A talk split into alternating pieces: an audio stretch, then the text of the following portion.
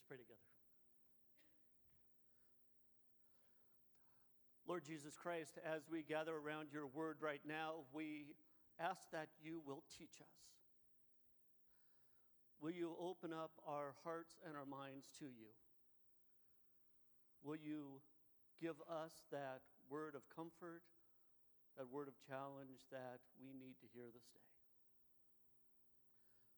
Lord Jesus, by your Spirit, come and be present here in a special way as we read and seek to understand your word. And may the words of my mouth and all of the meditations of our hearts be acceptable in your sight and for your glory. Amen.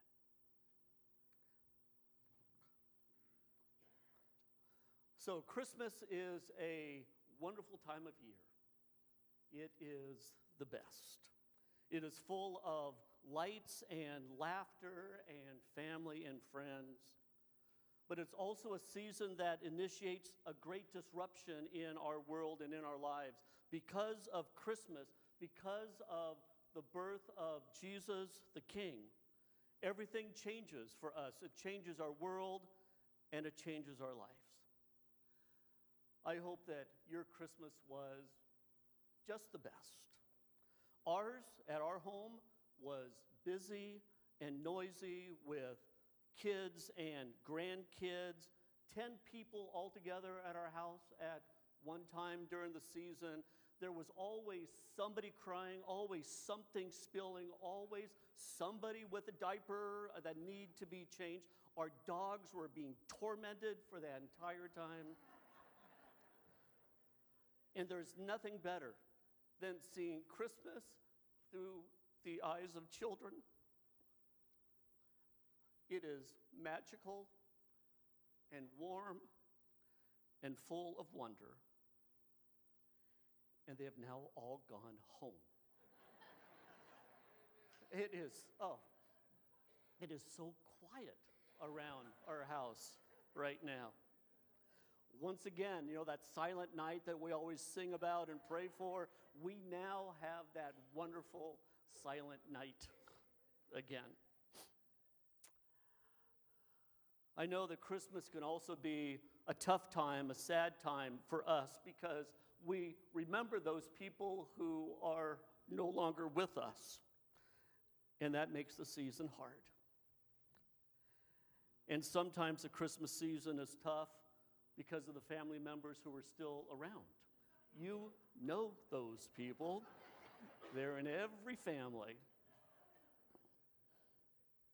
But Christmas is a great time of year. Christmas proclaims the very best news. Here's uh, the way the prophet Isaiah put it in Isaiah, Isaiah chapter 9. The people who walk in darkness have seen a great light. For those who live in the land of deep darkness, a light will shine. For a child is born to us, a son is given to us. The government will rest on his shoulders, and he will be called Wonderful Counselor, Mighty God, Everlasting Father, Prince of Peace. His government and peace will never end. He will rule with fairness and justice from the throne of his ancestor David for all of eternity. The Christmas story that we have been hearing throughout Advent and through the Christmas season has been an amazing story. Angelic visitation, angel choirs, shepherds, manger scenes, wise men. Christmas has been a joyous and amazing time. But there is a flip side to the Christmas story. The story turns in a frightening and disruptive and tragic way. And that's our text for this morning. If you have your Bibles, you might turn with me to Matthew chapter 2. We'll be looking at verses 13 through 23. Matthew chapter 2. After the wise men were gone, an angel of the Lord appeared to Joseph in a dream. Get up, flee to Egypt with the child and his mother, the angel said. Stay there until I tell you to return, because Herod is going to search for the child to kill him. That night, Joseph left for Egypt with the child and Mary, his mother, and they stayed there until Herod's death. This, this fulfilled what the Lord had spoken through the prophet I called my son out of Egypt. Herod was furious when he realized that the wise men had outwitted him. He sent soldiers to kill all the boys in and around Bethlehem who were two years old and under, based on the wise men's report of the star's first appearance. Herod's brutal action fulfilled what God had spoken through the prophet Jeremiah. A cry was heard in Ramah, weeping and great mourning. Rachel weeps for her children, refusing to be comforted, for they are dead. When Herod died, an angel of the Lord appeared in a dream to Joseph in Egypt. Get up, the angel said. Take the child and his mother back to the land of Israel because those who were trying to kill the child are dead.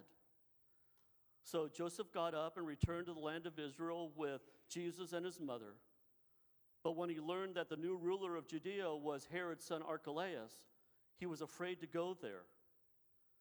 Then, after being warned in a dream, he left for the region of Galilee. So the family went and lived in the town called Nazareth. This fulfilled what the prophet said he'll be called a Nazarene.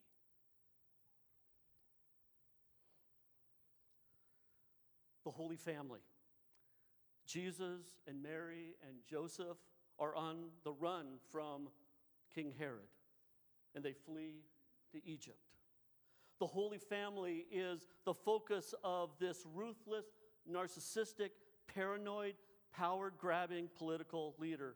The Magi had told Herod these words Where is this newborn king of the Jews? We saw his star as it rose, and we have come to worship him. Those words, Magi to Herod, became the death sentence for Jesus. A newborn king? No person disrupts the rule of Herod. No person threatens Herod's throne.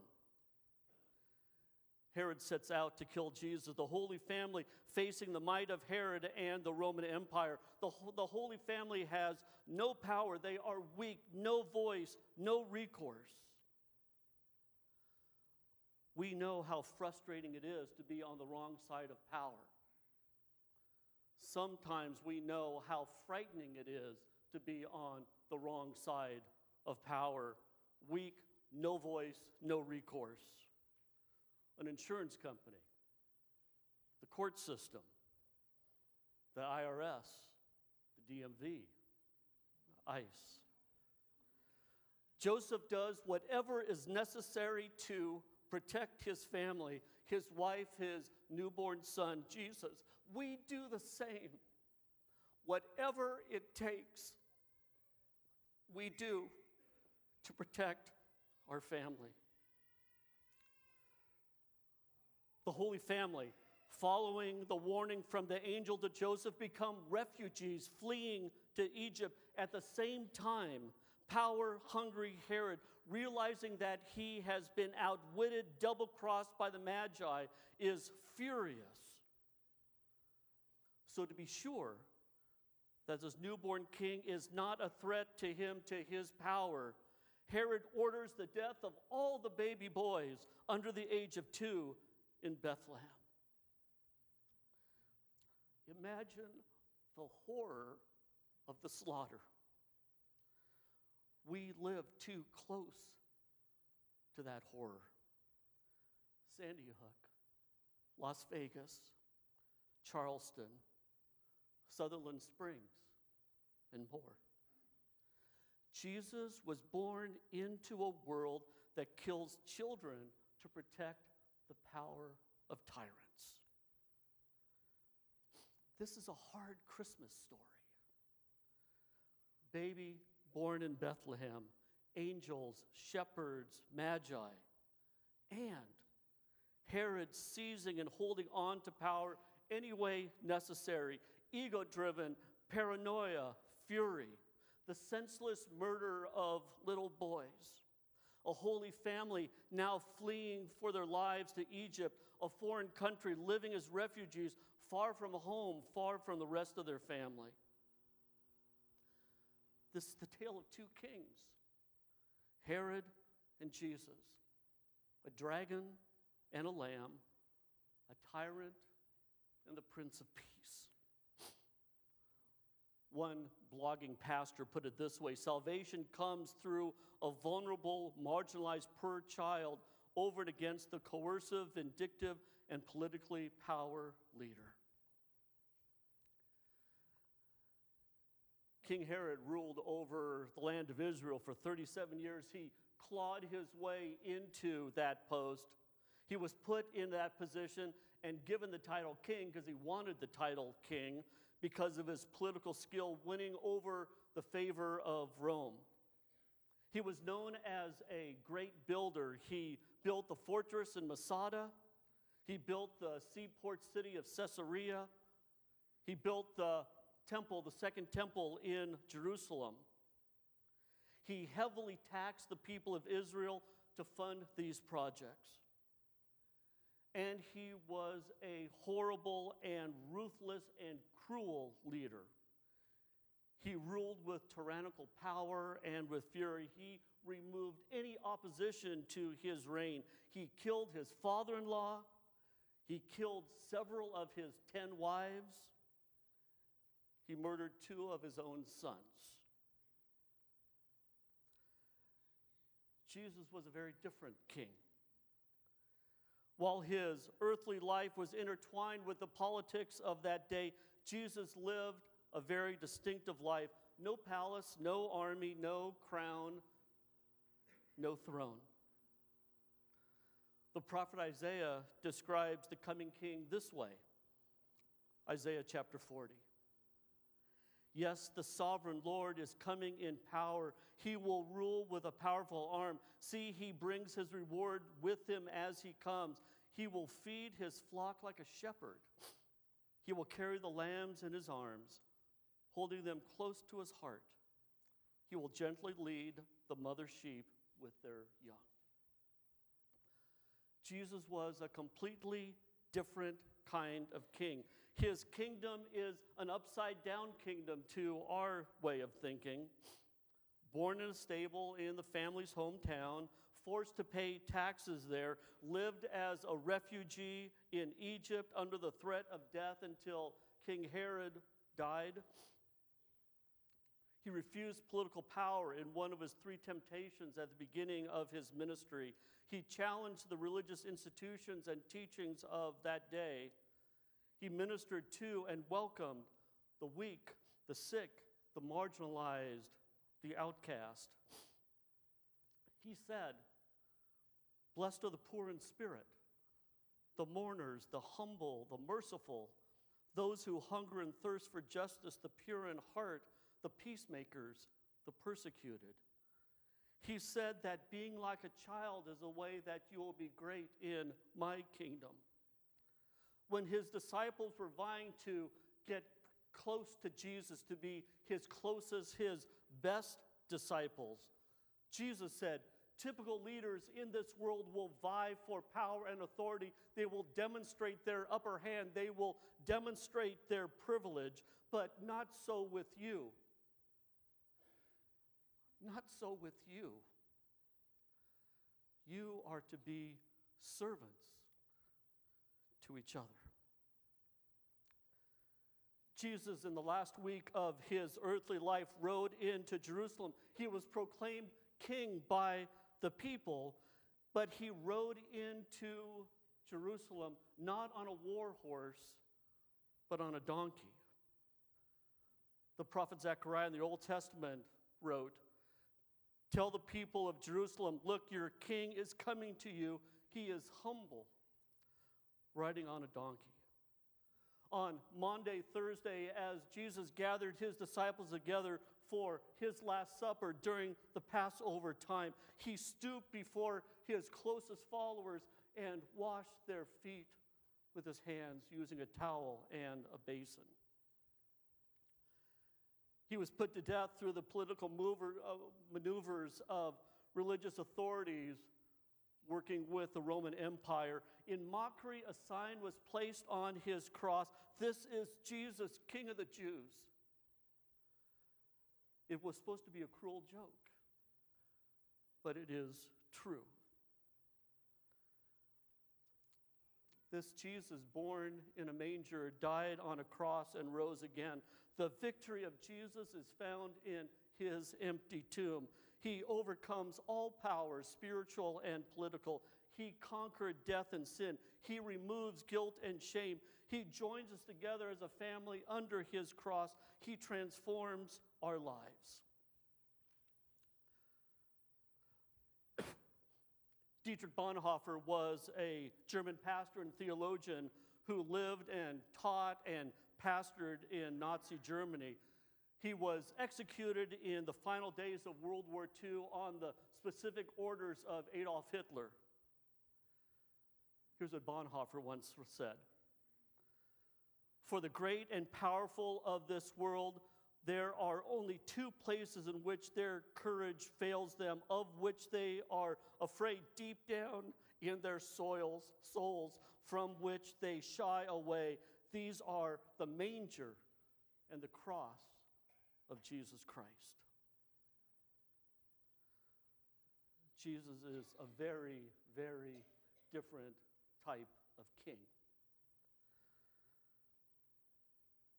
Christmas is a season of disruption and challenge. Matthew tells us that all of Jerusalem was disturbed at the news of Jesus' birth. The birth of any child disrupts us, we know that. The birth of Jesus disrupts even more. Christmas is more than just being about sweet baby Jesus away in the manger, no crying he makes. This Jesus, born in a manger, crucified on a cross, is king. And he makes demands on our lives. Jesus, our king, calls for our allegiance. He calls us to give our lives to him and to follow him and we must choose if we are going to follow him or not. Warning you have to know, and you do know, that being a disciple of Jesus is hard. It disrupts our lives to the very core. That is the hard, tough message of Christmas and of our faith. Here's one of the ways that uh, this hard life of being a follower of Jesus uh, is laid out by the Apostle Paul in Philippians chapter 2. Here's what Paul writes Don't be selfish. Don't try to impress others. Be humble, thinking of others as better than yourselves. Don't look out only for your own interests, but take an interest in others too. You must have the same attitude that Christ Jesus had. Though he was God, he did not think of equality with God as something to cling to. Instead, he gave up his divine privileges. He took the humble position of a slave and was born as a human being. When he appeared in human form, he humbled himself in obedience to God and died a criminal's death on the cross. Therefore, God elevated him to the place of highest honor and gave him the name that is above all names, that at the name of Jesus, every knee should bow in heaven and earth and under the earth, and every tongue confess that Jesus Christ is Lord, to the glory of God the Father. Jesus calls us to empty ourselves for others, to put others first, to be servants of Jesus, to, to be servants of Jesus and servants towards each other. The Jesus way of power is so contrary to the way that we think. It is so unlikely in Washington, it is so unlikely in corporate America, and frank, frankly, it is unlikely and hard in our lives too often. The power of the king comes through the manger. The power of the king comes through stooping. The power of the king comes through death on a cross. Too often we build our lives on competition and on winning. We don't call it power, but we want to be first. We want fame and fortune and influence and recognition. We want the upper hand. We say, My way, serve me, recognize me, honor me. Jesus the King calls us to live a humbled life before each other.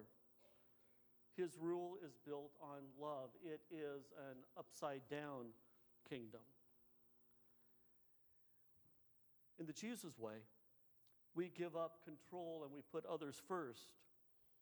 In the Jesus way, we become servants of each other. In the Jesus way, we bear one another's burdens. In the Jesus way, we wash each other's feet. It is the way of weakness. It is the way of letting go. Jesus the King calls us to live a different life, the sort of life that he demonstrated, the sort of life that took him all the way to the cross. This type of life disrupts our lives. He calls us to love. The amazing good news of Christmas is that this king who makes such difficult, impossible demands upon our lives is the one who promises to change and to transform our lives from the inside out. He is the one who makes our hearts different, these hearts of ours that are so often turned inward. He transforms us so that our hearts might face outwards towards other people. 1 John 4:19 We love each other because he first loved us. Jesus gives us that power to live a different type of life. This promise of transformation changes everything for us. It changes our marriages, it changes our families, it changes our friendships, it changes our relationships at work, at school. It changes our lives and our neighborhoods. It changes our church.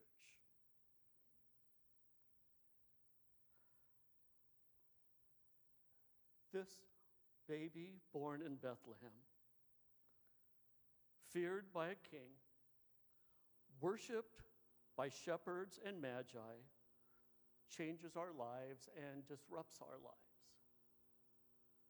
It's cradle and cross. This Jesus is the one who calls us to a brand new allegiance. King Jesus is Lord. He calls us to a new way of living. He calls us to self giving love. This morning, we have the great joy of celebrating the Lord's Supper.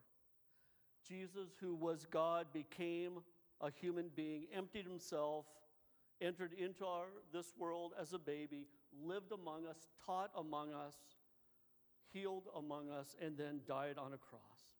It is this Jesus who invites us to this table to share a meal with him, to share this meal together, all of us together, our brothers and sisters. We say, Oh, come to my heart, Lord Jesus. There is room in my heart for thee. We come to this table to receive and rejoice in the new life that Jesus gives. For unto us a child is born, unto us a son is given, And his name is Wonderful Counselor, Mighty God, Everlasting Father, and Prince of Peace. Let's pray together.